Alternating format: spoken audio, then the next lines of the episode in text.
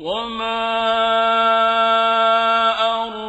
أرسلناك إلا رحمة للعالمين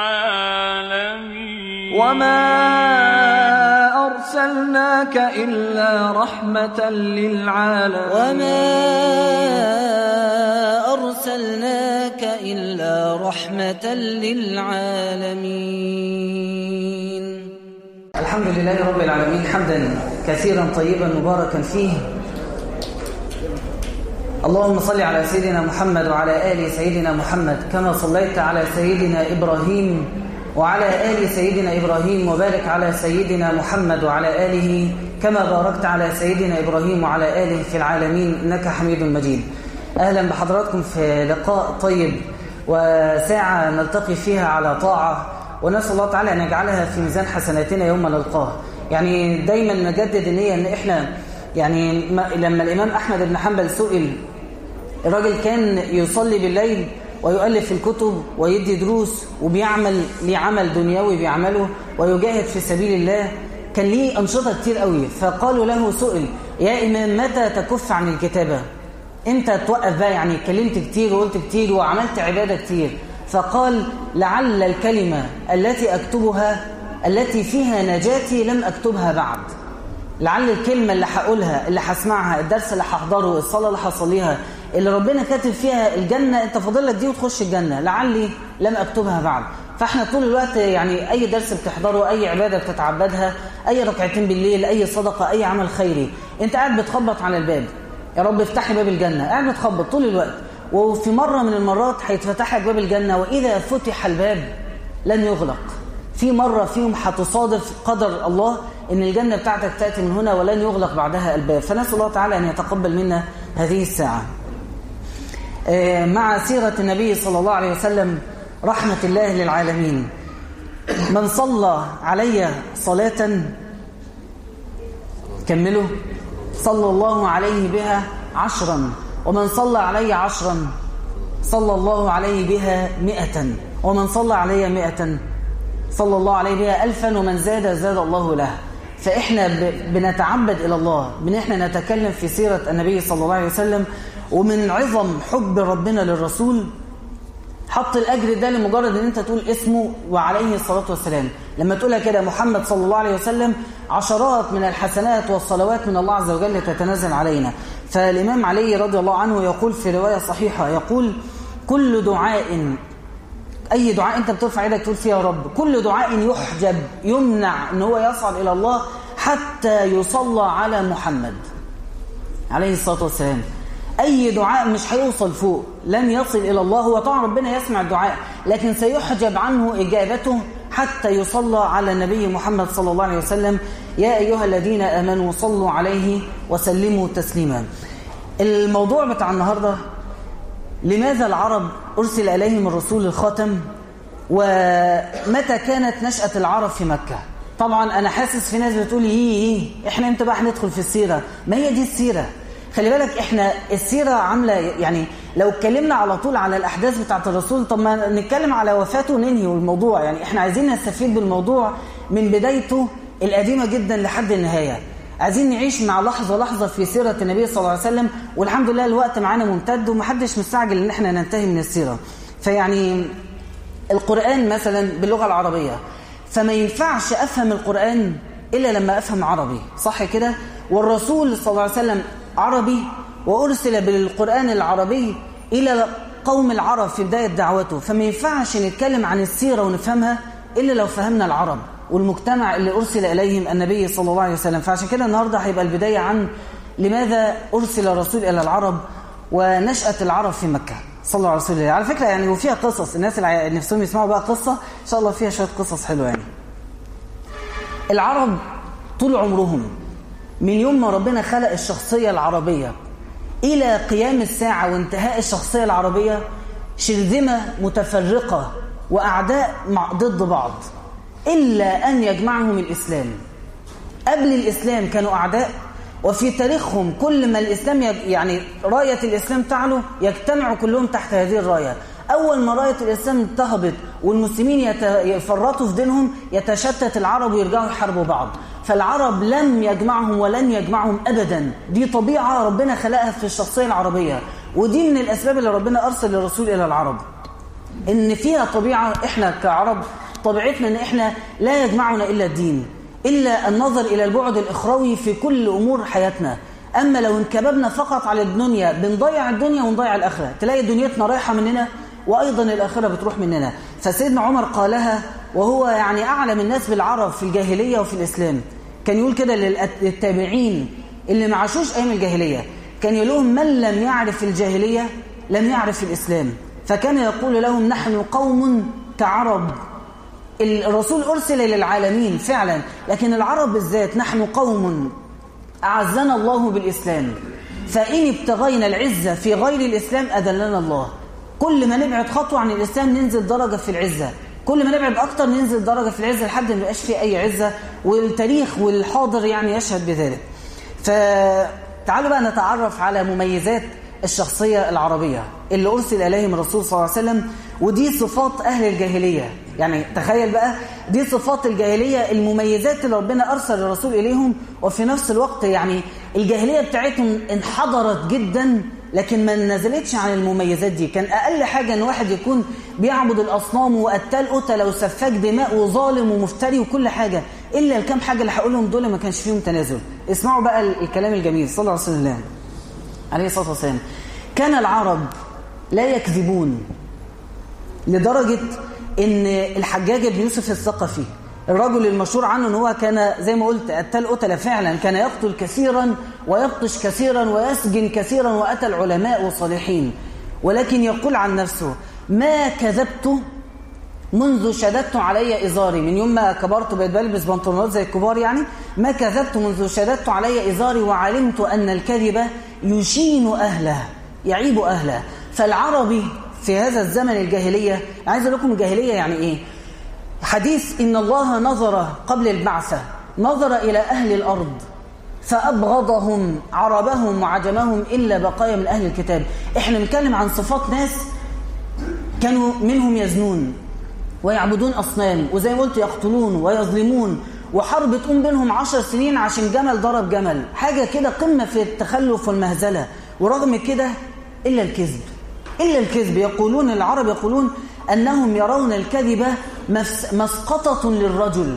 لما واحد تتكلم معاه وتكتشف أنه كذب في نص الكلام يسقط من نظر مش من نظرك يسقط من نظر العرب كلهم يسقط من نظر التاريخ. خلاص ده لا يعلو له اسم ده كذاب ده واحد بيكذب.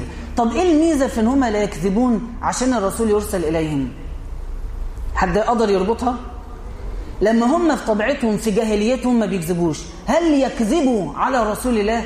يقولوا قال رسول الله والرسول لم يقلها مستحيل. فالصفة دي أساسية في القوم اللي ربنا عز وجل يرسل إليهم خاتم الأنبياء والمرسلين. أحد الصالحين في زمن ما حصل إن كان في خير كتير بيتنزل عليه والخير انقطع. فذهب إلى الكعبة وتعلق بأسنار الكعبة وبكى كثيرا وقال يا ربي لما منعت خيرك علي؟ أكذاب أنا؟ يعني يا رب وأنا بقيت وحش قوي قوي لدرجة إن أنت شايفني كذاب فمنعت عني الخير. لهذه الدرجة كان الكذب عندهم يعني بديهي. أول ما واحد يقع في ابتلاء كان يحس أكيد أنا كذبت فربنا بيعاقبني. طبعا مش شرط يكون بالشكل ده بس هذا ما كان في قلوب أهل الجاهلية اللي ربنا عز وجل أرسل إليهم محمد صلى الله عليه وآله وسلم. الصفة الثانية من صفاتهم ومميزاتهم الجميلة. الكرم. أهل يثرب قبل البعث هجرة النبي كان اسمها يثرب قبل ما تبقى اسمها المدينة. أهل يثرب كان جم ملوك من اليمن ملك اليمن بجيشه يحاربوا أهل المدينة. فكانوا يتقاتلون النهار بطوله. حتى إذا انتهى النهار وأظلم الليل خرج أهل المدينة لجيش العدو بالطعام. إحنا نحارب بعض آه نقتل بعض آه بس تيجوا عندنا في بلدنا لازم نأكلكم. ده كان منطق العرب في الجاهلية. ان هم اطعام الطعام واكرام الضيف حتى لو ضيف ده جاي يحاربني بالنهار بس اكرامه صفة اصيلة فيهم. العداوة اللي بيننا وبين الاعداء ما, تغلبتش على أصالة الصفة جوانا. تبقى انت بتكره واحد صاحبك بتكره جار مش طايق واحد قريبك لكن لما. لما يجي عند بيتك تكرمه. لما تقابله في الشارع تقابله باحترام وحب. رغم إن أنت من جواك مش مش بتحبه من جواك بس ما ينفعش أستقبل الناس إلا بكرم أخلاق مش بس كرم مالي كرم خلقي إن أنا أتبسم حتى في وجهه. فهذه كانت صفة أصيلة في العرب الكرم. الصفة الثالثة وفاء العهد وحفظ حقوق الآخرين. وفاء العهد أنا عايز أقربها بمعنى الجوار. تعرفين كلمة جوار معناها إيه؟ كلمة جوار معناها حماية. كان الرجل مثلا يجي الضعيف الغريب يدخل في مكة فيلاقي انه اتظلم أو حد أخذ منه ماله فيروح لواحد من أهل مكة الكبار ويقول له اجعلني في جوارك احميني. يقول الله تعالى وهو يجير ولا يجار عليه وهو يحمي. سبحانه وتعالى قل لن يجيرني من الله أحد لن يحميني من الله أحد. فكان عندهم الجوار يعني واحد يقوم يقول بالكلمة بس فلان في جواري لو حد من العرب تجرأ وقرب له ممكن تقوم فيها حرب. وحصلت كتير مع الرسول. يبقى الرسول يروح لواحد يقول له اجعلني في جوارك. فيجي الراجل يجيب سيفه ويجيب عياله كلهم طوال وعراض وقبيلة يقفوا عند الكعبة يقولوا محمد في جوارنا وأي واحد هيقرب لمحمد كلنا هنتقتل قبيلة تتقتل. وما تقربوش للرجل اللي دخل في جوارنا. ده اسمه وفاء بالعهد. مش ناس تقول كلمة الصبح وهي ربع ساعة ويرجعوا في كلامهم. ما ينفعش. من صفات أهل ال ال ال الجاهلية اللي الرسول أرسل إليهم إن هم كانوا إذا قالوا كلمة وفوا بها. وعايز أسألكم سؤال. كلمة جوار تفتكر في إيه كلمة مشتقة منها؟ عارف يعني إيه الجار؟ كلمة جار معناها حماية. إحنا جيران معناها إحنا إيه؟ بنحمي بعض. ده أصلها في اللغة العربية. الجار يعني الجار الذي يحمي من يجاوره. فحتى الكلمة في اللغة لها أصل يدل على المطلوب مننا في الدين إحنا نطبقه وهو إن الجيران لبعضيها يعني. طيب الصفة الرابعة من صفات أهل الجاهلية العرب.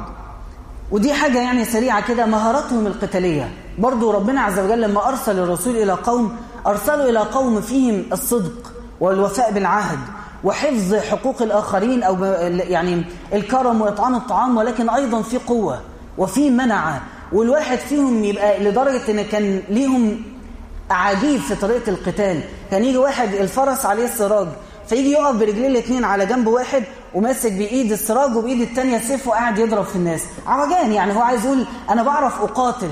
يعني مجرد إن هو وصلوا لمرحلة من الإتقان والدقة والخبرة إن بيقدروا في أي حال من الأحوال يقاتلوا فيها. فدي مطلوبة إن يعني مع كل الصفات الطيبة الخلق القوي مطلوب قوة جسدية وقوة في العدة إذا واجهوا الأعداء. الصفة الخامسة من صفات العرب ودي عجيبا المؤرخين يذكروها في صفات أهل الجاهلية. عفة النساء.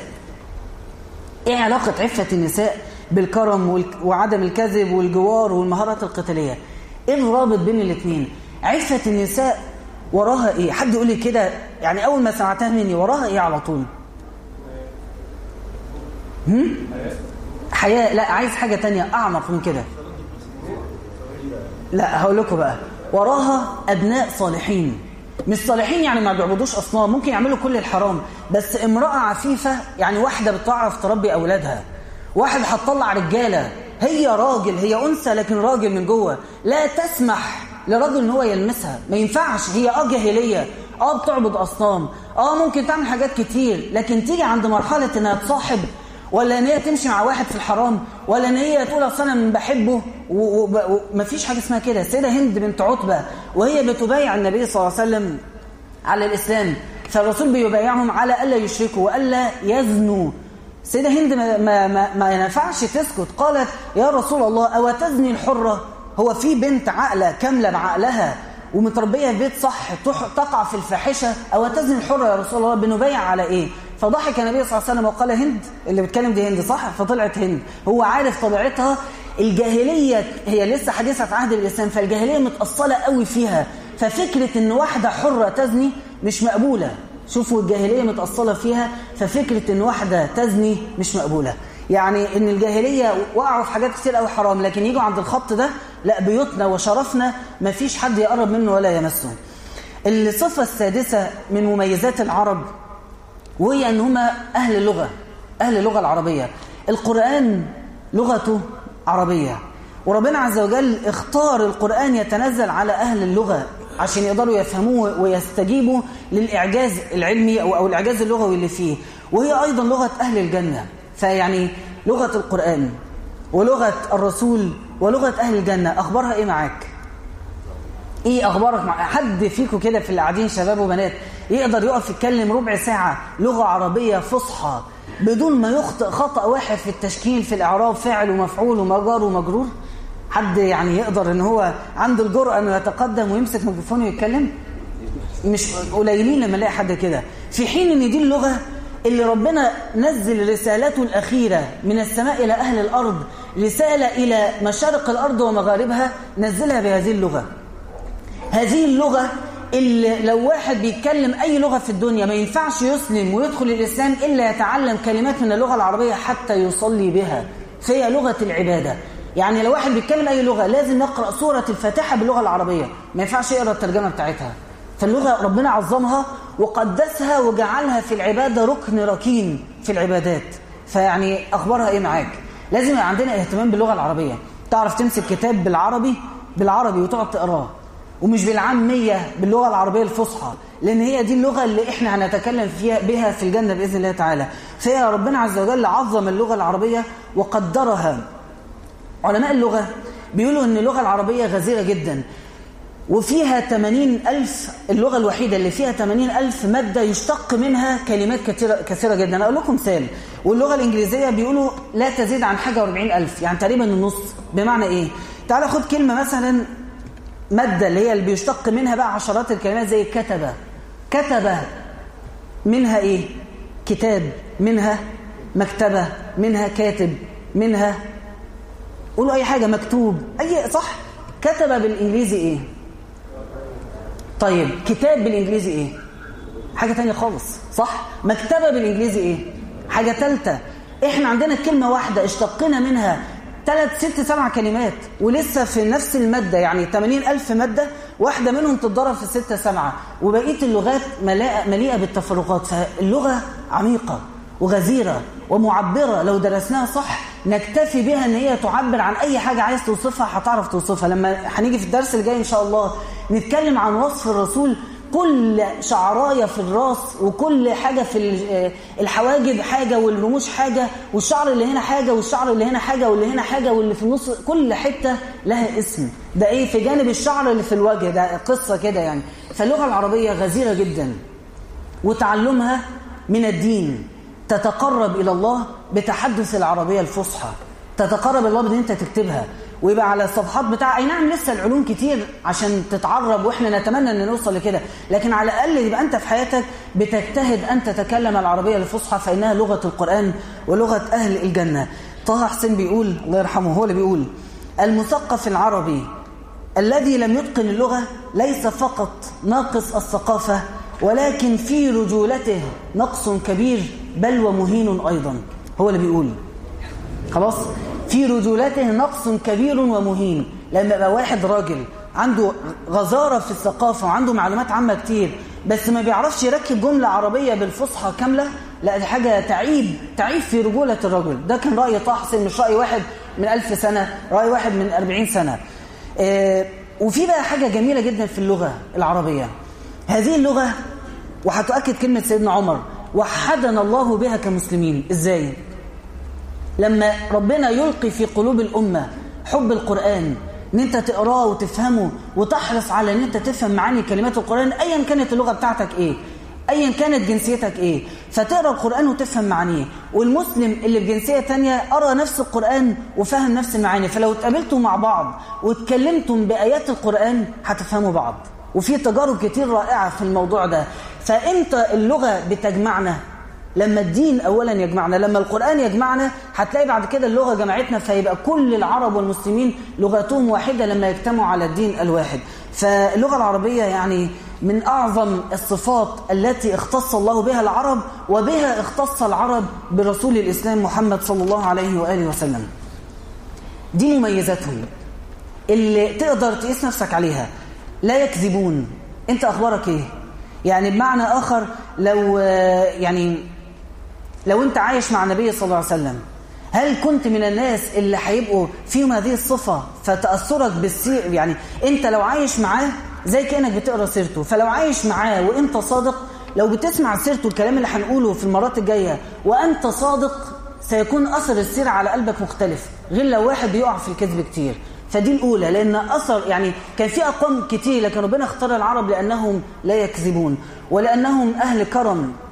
ولأنهم عندهم مهارات قتالية ولأنها نساءهن عندهن عفة ولأنهم أصحاب اللغة العربية. دي المميزات. ده أقل حاجة في العرب وكل فوق كده مساوئ وعيوب. كان العرب في ذيل الأمم. بتفكركم بإيه الجملة دي؟ كان العرب ولا زال الع... والآن العرب للأسف بس دي بداية النهوض بإذن الله تعالى يعني الأيام اللي إحنا فيها. نسأل الله ذلك. فكان العرب في ذيل الأمم. وكان العرب أفقر الأمم ولم يكن لهم سلطان. فكرة الجوار الجوار إيه؟ إن واحد يجير واحد إن مفيش ملك. واخدين بالكم مفيش حاجة اسمها ملك. الروم كان ليهم ملك الفرس ليهم ملك الحبشة ليهم ملك اليمن ليهم ملك العرب ما كانش ليهم ملك. قبائل وكل قبيلة على رأسها واحد ويقوم بينهم حروب. فما كانش فيه ملك. فكان دايما متفرقين ودايما بينهم تناحرات فتعالوا تعرفوا بقى على بعض الصعوبات اللي قابلت النبي صلى الله عليه وسلم في رحلته مع الدعوة. واللي لو الصعوبات دي موجودة في أي حد فينا ستصده عن الإسلام كما صدت المشركين عن الإسلام. يعني ممكن واحد مننا يبقى في بينه وبين الدين حواجز زي اللي كانت موجودة عند المشركين. ممكن؟ آه ممكن. تعالوا بقى اسمعوا. إحنا يعني هنقول حاجتين لأن هما حاجات كتير بس دول أهمهم. الصعوبة الأولى صلى على رسول الله عليه الصلاة والسلام العصبية والتضارب المصالح. يعني إيه العصبية؟ يعني إن الواحد بلاش أقول لكم يعني إيه اسمعوا بقى الحكاية دي. تسمعوا عن قبيلة باهلة؟ باهلة من قبائل العرب. أنا بحاول بقدر الإمكان الكلام كله يصب في الزمن التاريخي اللي إحنا بنتكلم فيه. باهلة كانوا قبيلة من بني هاشم. بني هاشم دول خيار العرب. كان منهم فرع كده اسمه باهلة. من أرذل قبائل العرب نسبا. لدرجة إيه؟ كانوا بيقولوا فيهم بيت شعر عشان تعرفوا قد إيه هم كان عندهم العصبية سيئه جدا. واحد اتولد من العيلة دي. أنا إيه ذنبي إن أبويا باهلي؟ ماليش ذنب لكن اسمعوا كانوا بيقولوا على أهل باهلة. ولو قيل للكلب يا باهلي عوى الكلب من لؤم ذلك النسب. لما تعدي على كلب كده وتشتمه وتقول يا باهلي يقعد يهوهو طول الليل زعلان على الشتيمة المسيئة اللي أنت شتمته بيها. مين أشهر باهلي نعرفه في تاريخ الإسلام؟ قتيبة ابن مسلم الباهلي الذي فتح خوارزم وبخارى وسمرقند وبلاد وبلاد الترك بلاد ما وراء النهر. كان قائدها مين؟ قتيبة بن مسلم الباهلي. درجة إن يعني كان منتشر وسط العرب حتى بعد الإسلام وحتى في عهد التابعين. كان منتشر ما ينفع الأصل من هاشم إذا كانت النفس من باهلة. يعني انت يفيدك ان انت من بني هاشم ده انت عم من باهله حاجة كده سيئه جدا فالإمام أبو قتيبة يروى إن هو مر باعرابي يوما. شوف قتيبة ده جاي إمتى؟ بعد النبي صلى الله عليه وسلم بسنين. فساله يا أعرابي أتود أنك من باهلة؟ وأنك فتحت بلاد ما وراء الترك ما وراء النهر البلاد اللي أنا فتحتها؟ قال لا. إيه اللي أنت عملته يعني؟ أنت في الآخر إيه طلعت نزلت أخرك إيه؟ واحد باهلي يعني مش حكاية. فقال يا أعرابي أتود لو أنك دخلت الجنة وأنك باهلي؟ فصمت الأعرابي وقال نعم بشرط ألا يعلم أهل الجنة أني باهلي. لهذه الدرجة عندهم العصبية للنسب. العصبية بقى للنسب. العصبية للمصلحة. واحد مصلحته الضر تصادمت مع الإسلام. في أمر بترك المعاملة بالربا. لا يا عم أنا أنا مسلم أه بس الحتة دي معلش ابعدني عنها. في أمر بالحجاب. لا الحتة دي صعبة. خليها دلوقتي. في أوامر كتير في الدين قد تتعارض مع رؤيتنا مع مصلحتنا مع عصبية جوانا لكن الله عز وجل أمر. فأنت رد فعلك إيه؟ المشركين كثير منهم في عهد النبي صلى الله عليه وسلم يا إما ماتوا مشركين يا إما تأخر إسلامهم بسبب العصبية. غشاوة على القلب. يبقى النبي صلى الله عليه وسلم يدعوهم زي ما حصل في مش فاكر القبيلتين هيجي الكلام عنهم. قبيلة النبي صلى الله عليه وسلم وقبيلة أخرى. فواحد من القبيلة الأخرى بيسأل التاني بيقول له هو نبي؟ أنت مصدق أنه نبي؟ آه. قال نعم. قال طب ما نتبعه. قال أبدا. قالوا على القبيلة النبي صلى الله عليه وسلم نسقي الحجيج فسقي وإحنا نعمل مش عارف إيه. وقالوا نعمل إيه؟ فقلنا نعمل إيه؟ فقالوا منا نبي فماذا نقول؟ والله لا نتبعه. هو إحنا يعني هنطلع واحد نبي مننا إزاي؟ لا يبقى الحل إيه؟ ان إحنا نحاربه. الاثنين اليهود لما واقفين وشافوا علامة النبوة على كتف النبي صلى الله عليه وسلم فقال أحدهما للآخر أهو هو ده اللي موجود عندنا في التوراة. واللي إحنا سيبنا الشام ونزلنا المدينة المنورة عشان عارفين إن هو هيجي في المدينة المنورة بس طلع من العرب مش من بني إسرائيل. فقال له أهو هو قال هو هو. قال وما تنوي؟ إيه نيتك قال عداوته ما حييت. يوم في عمري. هفضل اعاديه ولما اتاخد حيي بن أخطب وهو على المشنقه وهيتقتل راح قال النبي صلى الله عليه وسلم كده أعلم أنك رسول وما لمت نفسي في عداوتك ابدا. واحد بينه وبين النار دقايق ورافض إن هو يعترف بالرسول رغم إن هو معترف إن هو رسول. عصبية. عصبية. إحنا أحيانا العصبية بتأخرنا سنين عن التوبة. أو العصبية تخلينا عايشين ونموت وإحنا لسه ما قربناش من ربنا صح. أنا متدين وبصلي وبصوم لكن منصبي بستغله استغلال بنفع أولادي أو أنا بستنفع من أبويا وعمري ما بقف في طابور. أنا ليه أقف في طابور؟ أنا أنا مختلف. أنا أبويا فلان ولا صاحب فلان. طول ما أنت فيك حتة من العصبية هي تكبر. ويقول الله سأصرف عن آياتي الذين يتكبرون في الأرض بغير الحق فالعصبية لو إحنا قعدنا ندرس سيرة الرسول 100 سنة مش هنستفيد بيها لو إحنا أي حد فينا جواه هذا التكبر. لأن الذين عاشوا مع الرسول ورأوا الرسول وشافوا معجزات الرسول ماتوا وهم كافرون بالرسول بسبب العصبية. فخلي بالك يعني انت مش دراسه السير على طول هتقربك من ربنا وتحببك في الرسول. في حاجات من جواك لازم تبقى بتدرس وبتتغير وبتاخد أثر عملي لهذه الدراسة.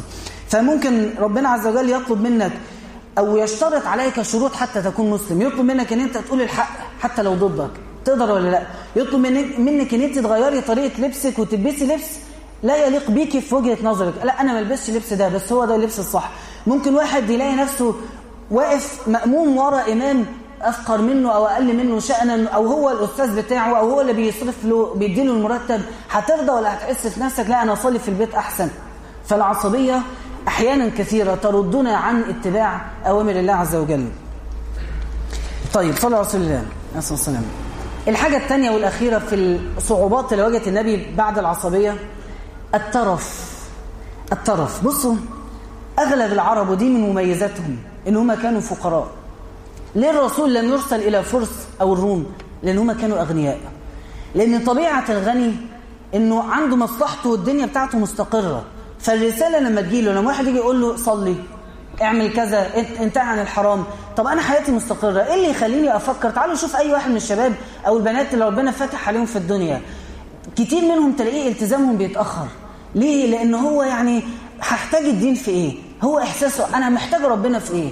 فاستغناءه بالمال أغناه عن الله للأسف مش واخد باله قد إيه هو فقير مش واخد باله ان كل اللي هو فيه ده فضل أصلا من الله سبحانه وتعالى. مش لاحق ياخد باله. فربنا أرسل الرسول إلى أثقل الأمم حتى تكون استجابتهم سريعة. ورغم ذلك أول من اعترض على الرسول مين في العرب؟ أغنى العرب. فالطرف دائما يصرف الإنسان عن الحق. يعني إيه الطرف؟ يعني إن أنت تبقى عارف الحديث اخشوشين فإن النعمه لا تدوم؟ دي عكس الطرف إن أنت تبقى عايش حياتك بمزاجك قوي بهواك اللي نفسك فيه بتعمله. مفيش أي حاجة في حياتك ضد مزاجك. حتى يوم ما بتنزل تحضر درس عشان مزاجك جايبك تحضر ويوم ما لكش نفس مش هتحضر. طب وراك حاجة في حاجة شغلاك؟ لا بس ماليش مزاج عايز أنام عايز أفضل قاعد في البيت. طول ما أنت لا يعني نفسك رايحة كده وأنت ماشي جنبها رايحة رمضان حلو فماشيين حلو في رمضان. نفسك حابة العبادة في العمرة فتطلع العمرة. نفسك حابة إن أنت تكسل النهارده عن الصلاة في جماعة فمكسل. طول ما أنت ماشي متوازي مع نفسك أنت ماشي في طريق لا يصل بك إلى الجنة بسهولة. لكن لما تمشي عكس نفسك هو ده طريق الجنة. الجهاد والذين جاهدوا فينا لنهدينهم سبلنا. فالترف إن أنت اللي على هواك بتعمله واللي مش على هواك بتعمله. لو صادف إن اللي ربنا أمر بيه على هواك فعملته دي أقل درجات العبادة. ولو صادف إن ربنا أمر بيه مش على هواك فتركته هذه ليست أصلا بعبادة. اسمع بقى كلام ربنا في سورة الزخرف وأنصحكم ترجعوا تقروا سورة الزخرف من أولها لآخرها. من يعني رائعة جدا في المعاني. يقول الله وكذلك ما أرسلنا من قبلك من في قرية من نذير إلا قال مترفوها إنا وجدنا إلا قال مين؟ مترفوها. إن وجدنا آباءنا على أمة وإنا على آثارهم مقتدون قال الرسول بيقول لهم أولو جئتكم بأهدى مما وجدتم عليه آباءكم؟ هو بيقول لهم اعملوا ده. بيقولوا لا ده إحنا أبا عن جد ورثنا طريقة معينة في العبادة. أنت جاي تغيرنا ليه؟ إحنا ماشيين زي ما أهلنا كانوا عليه قال أولو جئتكم بأهدى مما وجدتم عليه آباءكم؟ قالوا إن بما أرسلتم به كافرون. طرف وعصبية. مترفين ومتعصبين للي وجدوا عليه آبائهم. طيب عشان نقفل بقى الكلام ده أنا هسألك سؤال وده يبقى فيه إجابة الطرف مقداره قد إيه في حياتك. لو دعا داعي الجهاد للذهاب إلى سوريا فلسطين العراق أي, أي البلد هيحصل أو لا قدر الله يعني هيحصل فيها حرب بين المسلمين وغير المسلمين وفي اعتداء ظالم على المسلمين. لو دعي داعي الجهاد دعا داعي الجهاد هتروح؟ تقدر تسيب فلوسك وشغلك ومراتك وولادك وعربيتك وتبيعها كمان عشان يبقى معاك فلوس تسافر بيها. ما انت مش هتسافر ويصرفوا عليك وكتر خير أنا سافرت. لا تجاهد بأموالهم وأنفسهم. تقدر تعمل كده؟ تاخد تحويشة شغلك وتسافر بيها وتروح تنفقها وتجاهد في سبيل الله وقد ترجع وقد لا ترجع. عندك ال ال الإيمان في داخلك في داخلك إن أنت عندك الاستعداد بهذه التضحية. لو ما عندكش يبقى أنت لسه في مرحلة الطرف خطيرة جدا. من لم يغزو ولم يحدث نفسه بغزو. لا عملها لا, لا غزا ولا خطرت على باله. أنا نفسي أجاهد في سبيل الله. مات على شعبة من النفاق. نعوذ بالله من ذلك. فأنت دايما كل مرحلة كل فترة في حياتك لازم تسأل نفسك السؤال ده. هل أنا على استعداد للقتال في سبيل الله ولا لا؟ والإجابة مش هتبقى آه أو لا مش بالأمانية الإجابة هتكون عمليا. أنا بستعد للجهاد ولا حياتي مترفة مفيش فيها جهاد للنفس. عشان أقدر أجاهد بعد كده العدو. نفسكم نفسكم إن قدرتم عليها فأنتم على عدوكم أقدر. طيب خلاص؟ كده الغشاوة الأولى العصبية الغشاوة الثانية الطرف. علشان نستفيد من السيرة صح لابد إن أنت تبقى مركز قوي في الاثنين دول العصبية والطرف. العصبية والطرف. العصبية والطرف. وتسأل نفسك لو أنا مع الرسول اسأل نفسك السؤال ده طول ما إحنا شغالين في السيرة. هل في الموقف ده كنت هبقى مع موقف الصحابة؟ ولا كنت هبقى مع موقف المنافق اللي حس ان الكلام كتر قوي والشرائع كترت؟ فخليني بقول أنا مسلم أنا مسلم بس أنا من جوايا ماليش في الكلام ده. هتبقى هنا ولا هنا؟ ولا هتبقى مع المشرك اللي يقول لك لا يا عم الرسول مين بقى؟ أنا مش عايز أبقى مع الرسول أصلا. ولا هتبقى مع اليهود اللي تبقى عارف إن الرسول صح ومقتنع إن كل اللي بيقوله صح بس أنا ماليش مزاج إن أنا أتبعه مش الرسول اللي هيأمرني. فكل موقف هنعدي عليه في السيرة اسأل نفس السؤال ده. رد فعلي في الموقف ده كنت هبقى ده ولا ده ولا ده ولا ده. نسأل الله تعالى أن يهدينا سواء السبيل. ثلاث مهلكات. حديث النبي صلى الله عليه وسلم من هؤلاء الثلاث هوى متبع. إن الواحد يبقى اللي على مزاجه بيعمله واللي مش على مزاجه مش بيعمله. طيب كده نص الوقت عدى. نبدأ بقى شوية قصص لحد بقى الأذان العشاء ما يأذن. صلوا على رسول الله هنبدأ النهارده قصص إن شاء الله لحد كمان سنة لحد ما ننتهي من السيرة. ونرجو أن ربنا ينفعنا بهذا الكلام. نشأة العرب في مكة. صلى على رسول الله الصلاة والسلام أصل العرب فين؟ أصل العرب كانوا في اليمن. آه عارفين قصة سبأ؟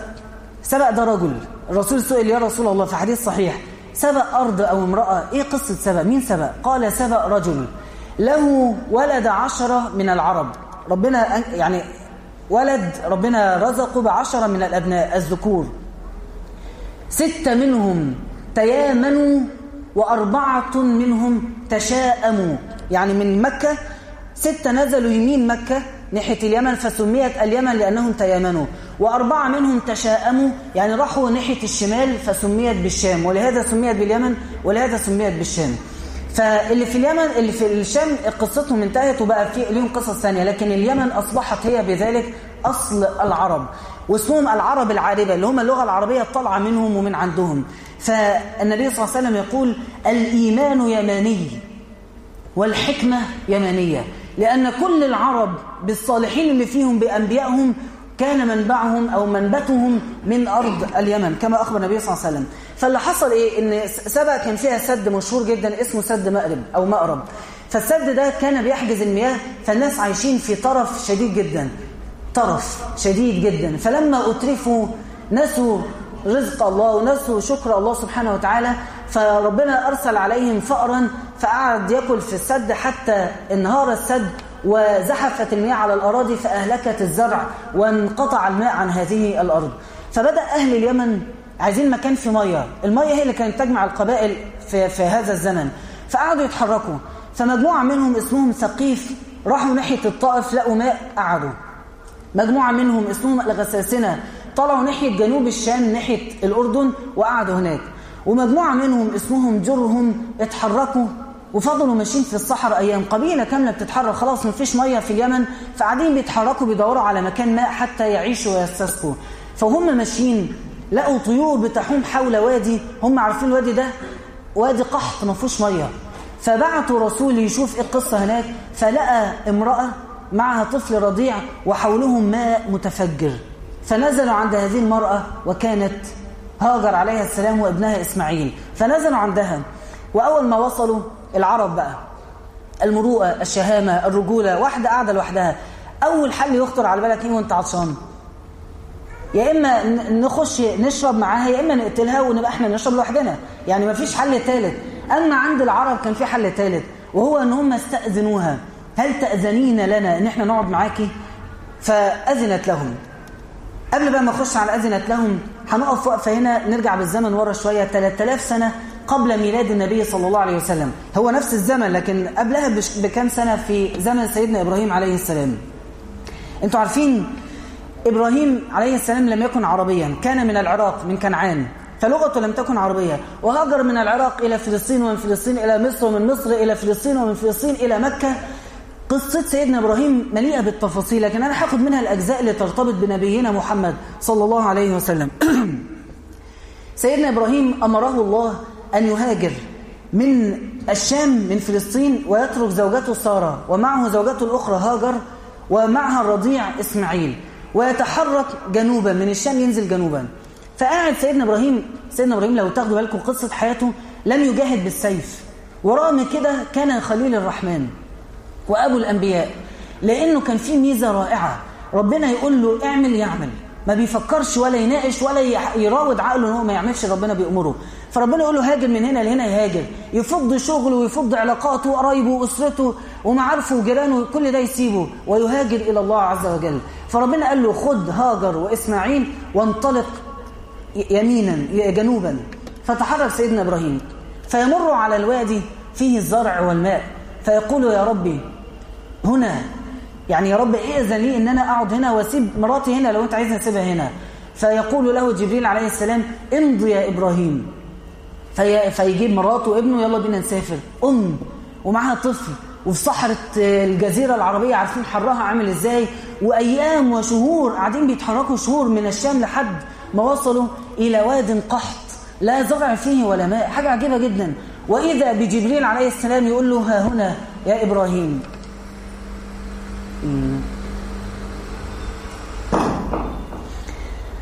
وإذا بجبريل عليه السلام يقول ها هنا يا إبراهيم. يقول الرسول صلى الله عليه وسلم في الحديث الصحيح وليس بمكة يومئذ أحد وليس فيها ماء. أنت متخيل؟ فيش فيها مخلوق صحراء. حد فيكم جرب يروح الصحراء قبل كده؟ وتشوف يعني إيه صحراء وتقعد كل ما تبص في اي اتجاه من الاتجاهات الاربعة مفيش نهاية. مفيش مية مفيش بني ادمين مفيش زرع مفيش حاجة خضراء تقول لك يمكن تحتها مية فنبتت. فيقول النبي وليس بمكة يومئذ أحد وليس فيها ماء. فوضع عندهما جرابا فيه تمر وسقاء فيه ماء. شوية مية وشوية تمر هم كانوا حيلة سيدنا إبراهيم وهيرجع من غير حاجة ويقعد يسافر يعني ربنا يرزقه باللي يرزقه بيه. ثم قضى إبراهيم منطلقا. على فكرة إبراهيم إن إبراهيم لحليم أواه منيب. شوف الصفات إيه؟ أواه وحليم. ربنا أرسل الملائكة عشان يهدوا قوم لوط. رب سيدنا إبراهيم قاعد يدافع عنهم يدافع عنهم. بعدين دول قوم لوط. دول اللي عملوا الفواحش اللي لم يأتي بها أحد من العالمين ومين اللي بيدافع من رحمته بيهم؟ سيدنا إبراهيم. فهذا الرحمة إبراهيم عليه السلام يؤمر أن مراته وابنه الرضيع يسيبهم في الصحراء حيث لا زرع ولا ماء. حاجة تقطع القلب. انت لو اي اب يعني الاباء يحس قوي بالاحساس ده واي ام تحس بيها. يعني إيه؟ انت لو شفت بنتك أصلا ماشية وحسيت ان هي يعني بتفكر ان هي تعطش كمان ربع ساعة تلاقي قلبك وقع وعايز تشربها تقعد تملاها مية كده عشان ما تعطش كمان ربع ساعة. احساس الابوه فظيع جدا. يعني يا ريت الابناء يقدروها في الاباء. فسيدنا إبراهيم على رحمته ترك زوجته ورضيع ورضيعه وانطلق بس ما اتكلمش. كأن العبرة الدمعة أمسكت لسانه عن أن يتكلم فانطلق راجعا حط التمر وحط المية من غير كلمة راح جاي ماشي. فتبعته أمه إسماعيل هاجر عليه السلام مصرية على فكرة جدة نبيكم محمد مصرية صلى الله عليه وآله وسلم. فتبعته هاجر عليه السلام. يا إبراهيم تتركنا وليس إنس ولا شيء حولنا؟ ساكت مش قادر يتكلم. تجري وراه تاني. يا إبراهيم وتعلي صوتها وهو بيمد. عايز يب... عايز يبعد. ربنا أمر. مش ربنا قال لي سيبهم خلاص بقى انتهينا. هقعد أقف والعاطفة تتحرك. ونفسي بتراجع. طب يا رب واقعد أجادل مع ربنا. مفيش الكلام ده. حرام حرام. حلال حلال. فرض فرض. انتهينا. ما ينفعش أقعد أشغل دماغي كتير فيها. فيا إبراهيم يا إبراهيم وهي تلح عليه. فلما رأت صمته وسكوته قالت زوجة ذكية. وفاهمه زوجها. وعابدة امرأة عابدة جدة محمد صلى الله عليه وسلم. فقالت آه الله أمرك بهذا. أنا فهمت بقى. ربنا اللي أمرك صح؟ مش أنت اللي تعمل أكيد ربنا أمرك. فقال نعم. قالت إذا لن يضيعنا. ولفت ورجعت. هو مين اللي بيرزق؟ أنت إبراهيم اللي هترزقني؟ خلاص اتكل على الله سافر بالسلامة. أنا هنا ومعايا الرضيع ومعايا ربنا. وانتهينا ودي لمحة جميلة. أي واحدة خايفة من الحجاب عشان جواز مثلا. مش مين اللي أمرك بالحجاب؟ الله أمرك بهذا؟ أيوه. اذا لن يضيعك. مين اللي أمرك إن أنت تترك المعاملة بالربا الله أمرك بهذا اذا لن يضيعك. مين اللي قالك الشغل ده حرام فسيبه؟ طب هشتغل إيه ومفيش شغل في البلد وبتاع؟ الله أمرك بهذا اذا لن يضيعك. خلي عندك الثقة اللي كانت عند هذه المرأة العظيمة. هاجر عليها. السلام. فانطلق إبراهيم على رأس جبل وراح التفت تجاه البيت وتجاه امرأته وابنه وعينه تدمع ويقول ربنا إني أسكنت من ذريتي بواد غير ذي زرع عند بيتك المحرم. أخبر سيدنا إبراهيم أن هنا بيت حرام رغم أنها كانت أرض فاضية. عند بيتك المحرم ربنا فاجعل أفئدة من الناس تهوي إليهم. فجاءت قبيلة جرهم. شوفوا الحكمة. سد فقر الأول يتحرك. يأكل في السد كان مصنوع السد من الأخشاب. فينهار السد فالماء يأكل الزرع واليابس والأخضر والناس تقعد تدور على مية ويسافروا ويتحركوا علشان السد ينهار في اليمن علشان تهوي قلوب إلى هاجر وإسماعيل في مكة. شوف ربنا بيدبر الأمور إزاي. تبقى أنت في ضائقة عندك مشكلة عندك حاجة تعباك وتلاقي الحل جاي لك من حيث لا تحتسب. ويرزقه من حيث لا يحتسب. ومن يتق الله يجعل له مخرجا ويرزقه من حيث لا يحتسب. فرزق السيدة هاجر عليه السلام جاءها من اليمن مع قبيلة جرهم فالم... بس قبل ما نيجي لجرهم لجرهم السيدة هاجر شربت المية رضعت الابن أكلت التمر رضعت الرضيع. انتهى الماء وانتهى التمر. وجف اللبن وعطش الرضيع. والسيدة هاجر تعبت وبدأت تتحرك وتجري قلبها متقطع على ابنها تقعد تجني من الصفا تطلع جاي جري للمروة. دور على أي مية.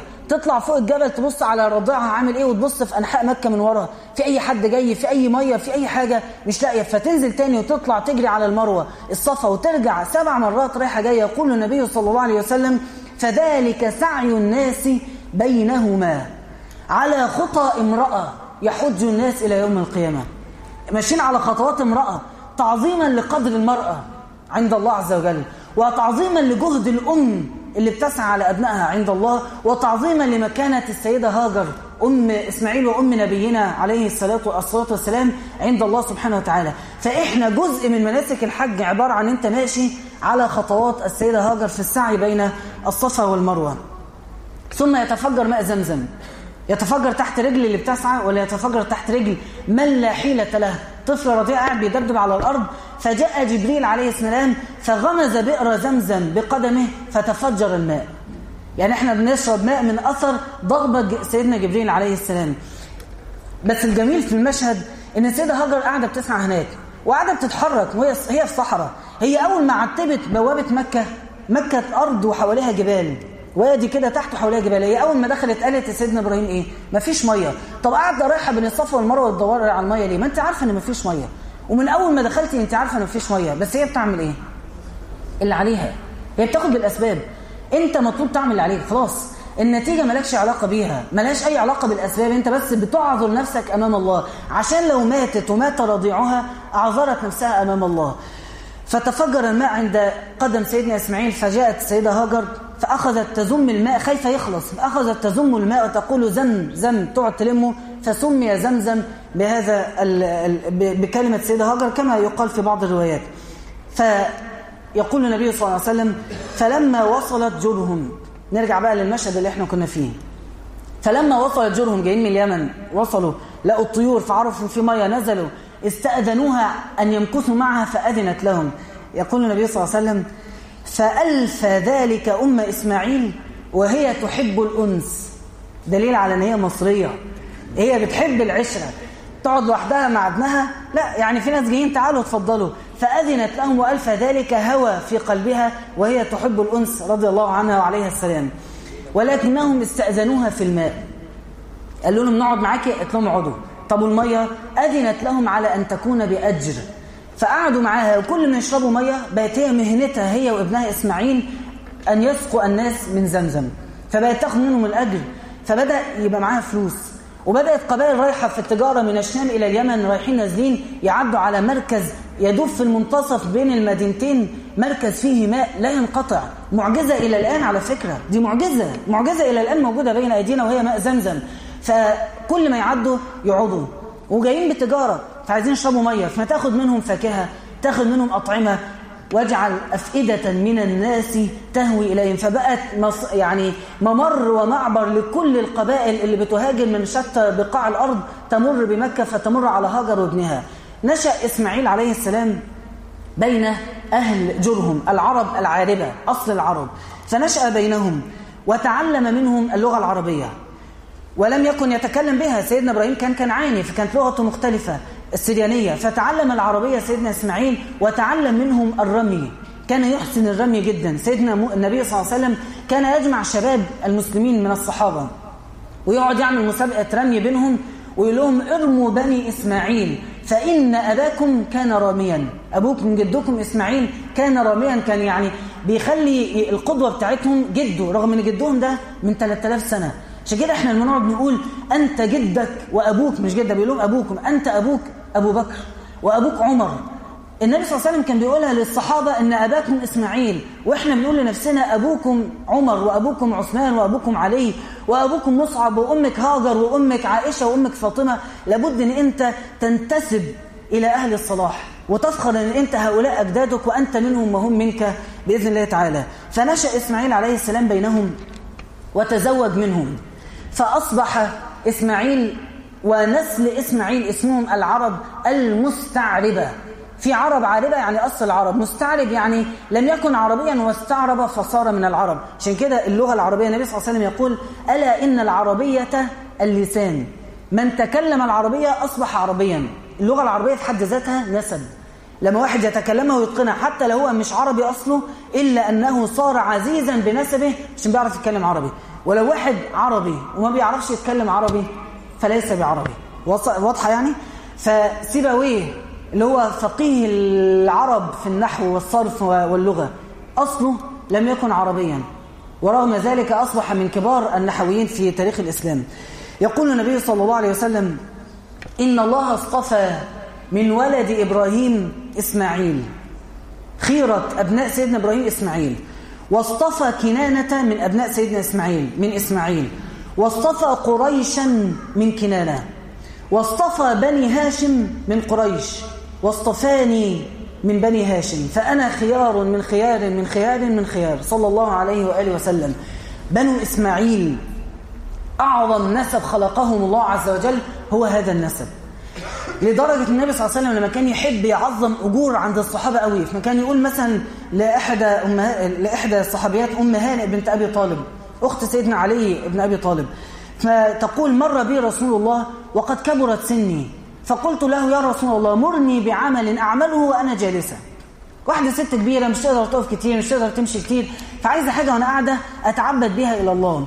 فقال صلى الله عليه وسلم سبحي الله مئة تسبيحة فلك بذلك كأنك أعتقت مئة رقبة من ولد إسماعيل. كأن ولد إسماعيل ده رسول الله. ده اللي أعظم حاجة رقبة ممكن تعتقيها حد يكون من ولد إسماعيل. كان النبي صلى الله عليه وسلم يعني من عظم شأن ولد إسماعيل عند العرب كان يعظم أجور الأعمال الصالحة بالربط بهذا النسب. وفي حديث آخر حسن لأن أقعد. ده حديث أنا أول مرة برضو أقراه المرة دي وفي معنى جديد هتعرفوه دلوقتي. لأن أقعد أذكر الله وأكبره. الله أكبر وأحمده الحمد لله وأسبحه سبحان الله وأهلله لا إله إلا الله حتى تطلع الشمس من الفجر للشمس أحب إلي من أن أعتق رقبتين من ولد إسماعيل. لسه مفيش جديد الجديد بقى اللي جاي. ومن بعد العصر حتى تغرب الشمس أحب إلي من أن أعتق أربع رقبات رقبات من ولد إسماعيل. حد فيكم سمع الحديث قبل كده؟ في فضل للجلوس في المسجد من العصر للمغرب. تذكر الله وتسبحه وتحمده. لك بها عتق ضعف الأجر اللي أنت هتاخده لو جلست من الفجر إلى الشروق. طبعا جلسة الفجر الشروق لها أجر تاني هو الحج والعمرة. لكن هنا أجر أن تعتق أربع رقاب مش من أي رقبة من ولد مين؟ إسماعيل. فكأن النبي صلى الله عليه وسلم دائما يعظم مكانة أبناء إسماعيل وهذا النسب لأنه فعلا نسب عظيم اصطفاه الله عز وجل. طيب صلى على رسول الله عليه الصلاة والسلام. عشان بقى نقفل الكلام يرجع سيدنا إبراهيم. بقى يعني هو يتركهم يرجع يلاقي ماء ويلاقي قبائل ويلاقي أكل وشرب وطعام ويلاقي أن دعوته استجيبت عليه السلام. فيمكث معهم قليلا. وفي الرحلة القصيرة اللي هو جاي من الشام نازل مخصوص إلى مكة يقابل مراته اللي وحشاه وابنه اللي وحشاه وحشه. فيؤمر بذبحه. إني أرى في المنام أني أذبحك. فانظر ماذا ترى. قال يا أبتي افعل ما تؤمر. فيمسك السكين ويبدأ الذبح فينزل الله عز وجل فداءه كبش عظيم ذبح عظيم وفديناه بذبح عظيم. وده المنسك الثاني من مناسك الحج قامت بها نفس العائلة عائلة إبراهيم عليه السلام وهو الهدي. ثم يسافر سيدنا إبراهيم ويرجع في رحلة ثالثة مرة أخرى إلى مكة فيؤمر هو وابن إسماعيل وقد شبه ويؤمر بأن يبني الكعبة. وقاعد هو بيبني الكعبة طوبة طوبة يدعو الله ربنا وابعث فيهم رسولا منهم يتلو عليهم آياته فإمتى يستجيب ربنا لدعاء سيدنا إبراهيم. بعد 3000 سنة ربنا وابعث فيهم رسولا أول رسول يجي من نسل سيدنا إسماعيل كان هو خاتم الأنبياء محمد عليه الصلاة والسلام. فاستجيبت الدعوة بعد 3000 سنة. يجي ناس يقول لك أنا دعيت ربنا بقى لي ربع ساعة وما استجابش. سيدنا إبراهيم 3000 سنة واستجيبت الدعوة فالدعوة لا تضيع ولا تذهب بس لا تستعجل فيها. والنبي صلى الله عليه وسلم كان يقول أنا دعوة أبي إبراهيم. ثم يأمره الله عز وجل بنى الكعبة. ثم يأمره الله بالأذان فيقول يا ربي وما يبلغ صوتي؟ فيقول إن عليك إلا الأذان أنت أذن وعلي البلاغ. فيصعد على جبل ويؤذن في الناس بالحج. فيلبي له الناس من مشارق الأرض ومغاربها وشمالها وجنوبها من زمنه إلى زماننا إلى قيام الساعة. كلنا نلبي دعوة نداء سيدنا إبراهيم حتى التلبية اللي بنقولها في الحج بنقول إيه؟ لبيك اللهم كلمة لبيك بتتقال لما حد يدعوك. فمين اللي دعانا للحج والعمرة؟ سيدنا إبراهيم عليه السلام. لبيك اللهم لبيك. من يوم سيدنا إبراهيم إلى يومنا هذا هو ده نداء الحجيج حتى في الجاهلية. كانوا بيقولوا نفس النداء بس في زيادة أخرى هيجي وقتها.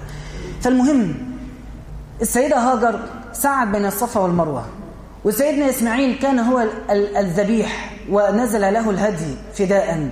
وسيدنا إبراهيم وإسماعيل بنوا الكعبة اللي بنطوف حولها ووقف على المقام اللي إحنا بنقف نصلي عنده ركعتين ثم بعد ذلك رفع الصوت بالأذان فبدأ الناس يأتون للحج. فعبادة الحج كلها تدور حول إبراهيم وآل إبراهيم. اسمع الآية.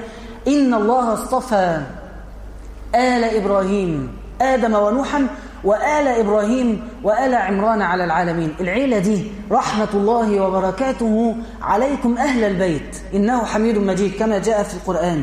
فالعيلة دي من بركتها وعظمها عند الله. لما أنت بتدعي لرسولك بأحب الدعاء الصلاة والسلام عليه بتقول إيه؟ اللهم صل على محمد وآل محمد كما صليت على إبراهيم وعلى آل إبراهيم.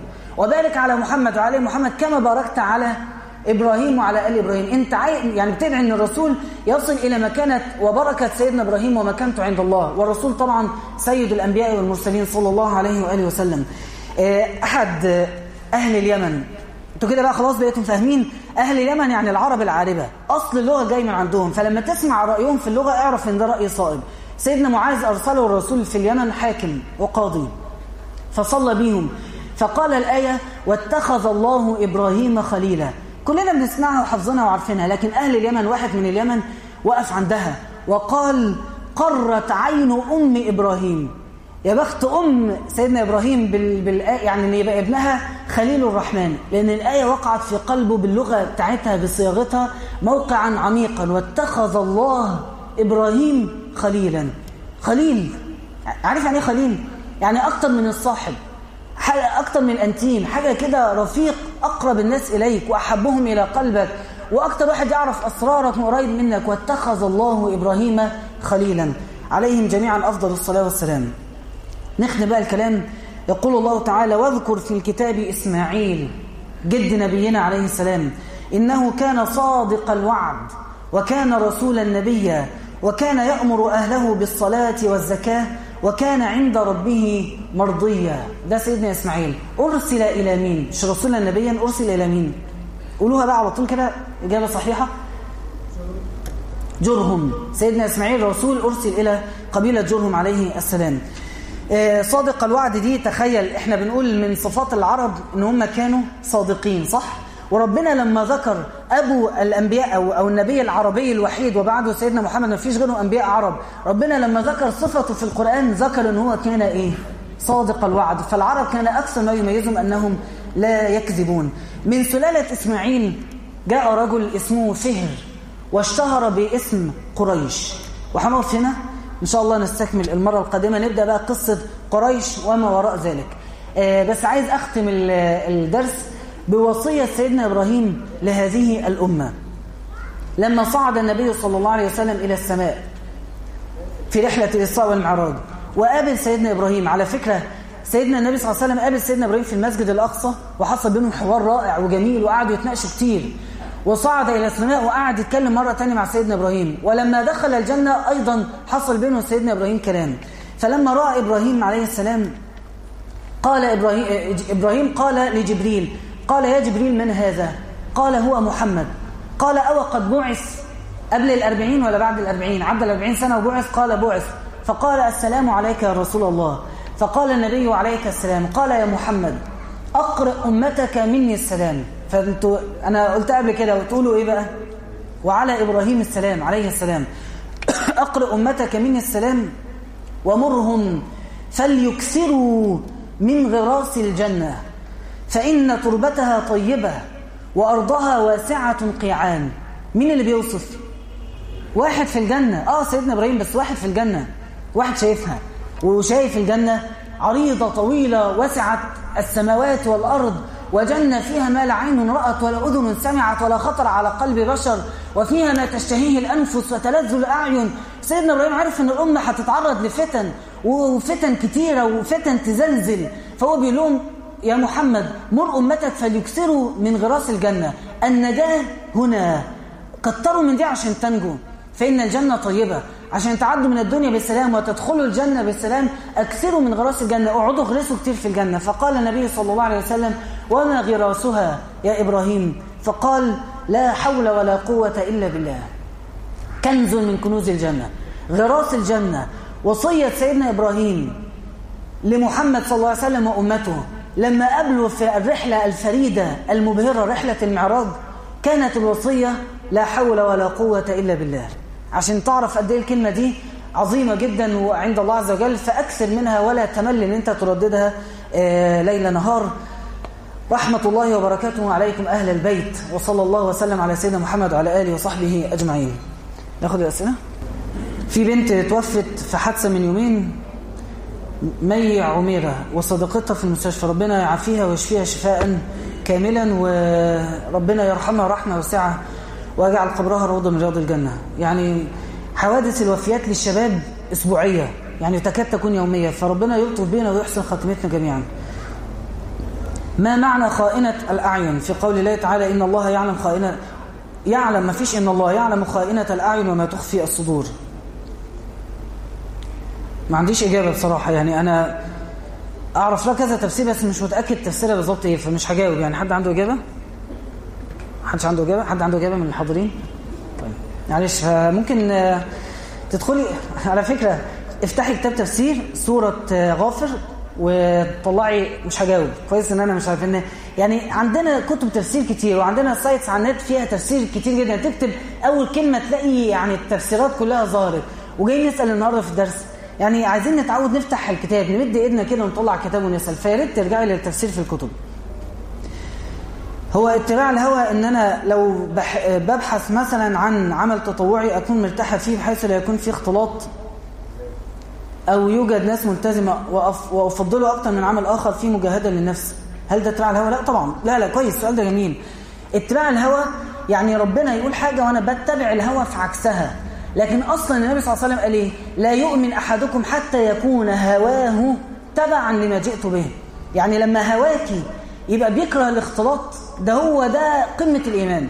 لما هواكي بيحب العمل اللي ما فيهوش أي حاجة تغضب ربنا هو ده قمة الإيمان. لا يؤمن أحدكم حتى يكون هواه تبعا لما جئت به. مجاهدة النفس معناها مجاهدة الهوى فيما يخالف شرع الله. تمام؟ لو ملابسي ليست ملفتة وبلبس بنطلون وبلبس لبس عادي لكنه ليس ملفت. يعني أنا مش أنا ماشية مفيش حد بيبص عليا. هل هذا حرام؟ طبعا أنت مش متأكدة ان مفيش حد بيبص فدي مش قضيتنا. لأن قد يكون في حد وأنت مش واخدة بالك فمش هي دي المشكلة بس ال- القضية بتاعتك مش إن أنت حد بيبص ولا لأ. هو الحكمة من الحجاب إن هو يرد الرجال. بس في شروط أيضا في فرض الحجاب لازم تتنفذ. يعني مثلا الحكمة من الصلاة إن الصلاة تنهى عن الفحشاء والمنكر. طب أنا لساني ما بيطلعش منه عيبة. أوقف صلاة؟ أصلي الظهر ركعتين؟ مش محتاج الاربعه لأن أنا الاثنين بيكفوني؟ مفيش حاجة اسمها كده.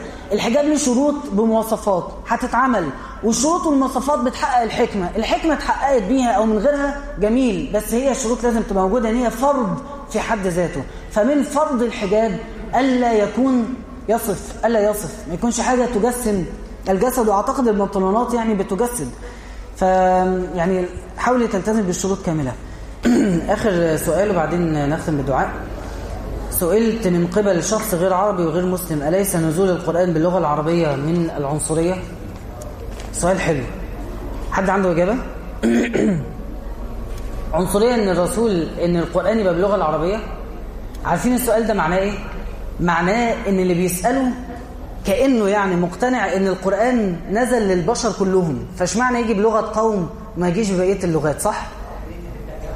نعم؟ هو عايز ينزل بالترجمة. هي في آية بتقول اللي أنت بتقوله ولو جعلناه قرآنا أعجميا لقالوا لولا فصلت آياته أعجمي وعربي. يعني اللي هيقول طب ما كان ينزل بالإنجليزي طب ليه ما نزلش بالعربي؟ طب كان ينزل بالفرنسية طب ليه ما نزلش بالإنجليزي وبالعربي؟ هي في الآخر ربنا أرسله إلى العرب. وما أرسلنا من رسول إلا بلسان قومه. وهنا بقى دور المسلمين إن هم ياخدوا القرآن ويوصلوه لغير المسلمين ولغير العرب. يبقى لينا دور متصل مع القرآن إن إحنا نكمل بقية التبليغ للرسالة. فيعني ليه العلوم اللي إحنا بندرسها في الكليات كلها بالإنجليزي؟ مش دي عنصرية هي ما تتقالش كده. هو القوم اللي نزل فيهم عرب فنزل لهم بالعربية ودور العرب بعد كده إن هم يترجموا معاني كلمات القرآن إلى بقية اللغات. هل حد عنده إضافة أو إجابة تانية؟ تمام. جزاكم الله خيرا. نعم؟ ممكن نسال الدكتور زغلول النجار بكرة فعلا صح؟ إن شاء الله. امم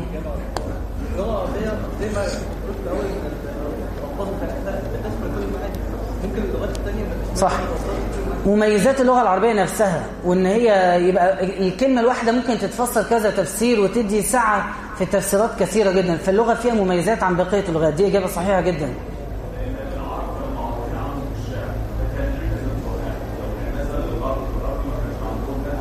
تمام من هي إعجاز للغة العربية وهم أهل الشعر. جزاكم الله خيرا. آه نختم بالدعاء. ادعوا الله تعالى وأنتم موقنون بالإجابة. اللهم لك الحمد اولا ولك الحمد اخرا.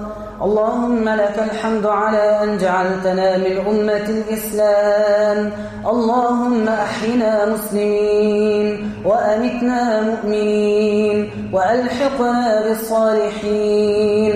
غير خزايا ولا مفتونين. اللهم صل على نبينا محمد وعلى آله كما صليت على إبراهيم وعلى آل إبراهيم.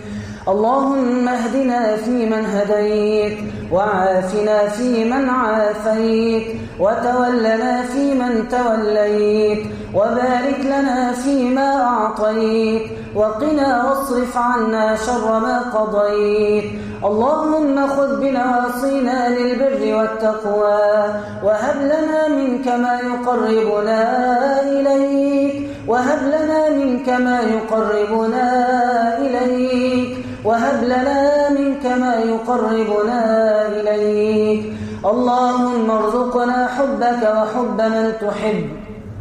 وكل عمل يقربنا إلى حبك. وارزقنا حب نبينا. واجعل حبه أحب إلى قلوبنا من أنفسنا وأولادنا ومن الناس أجمعين. اللهم أحينا على سنته وأمتنا على ملته واحشرنا في زمرته وأوردنا حوضه واسقنا بيده شربة ماء لا نظمأ بعدها أبدا. اللهم رد المسلمين إلى دينك ردا جميلا وافتح لدينك قلوب الناس وافتح لدينك قلوب الناس وافتح لدينك قلوب الناس. اللهم اجعلنا قادة سادة هداة في الخير يا رب العالمين. واستعملنا في نصرة هذا الدين وأنت راض عنا. واجعل مصر آمنة رخاء وسائر بلاد المسلمين. ووفق ولاة أمورنا لكل خير. إنك على ما تشاء قدير. ربنا اجعل خير عمرنا آخرة وخير عملنا خواتمة وخير أيامنا وأسعدها يوم أن نلقاك. وارحم أمواتنا وأموات المسلمين. أنزل على قبورهم الضياء والنور والفسحة والسرور. اللهم وارحمنا إذا صرنا إلى ما صاروا إليه. اللهم واشف مرضانا ومرضى المسلمين. اللهم اشفهم بشفائك وداوهم بدوائك. شفاء لا يغادر سقما. إنك على ما تشاء قدير. اللهم اغفر لنا ولوالدينا وللمؤمنين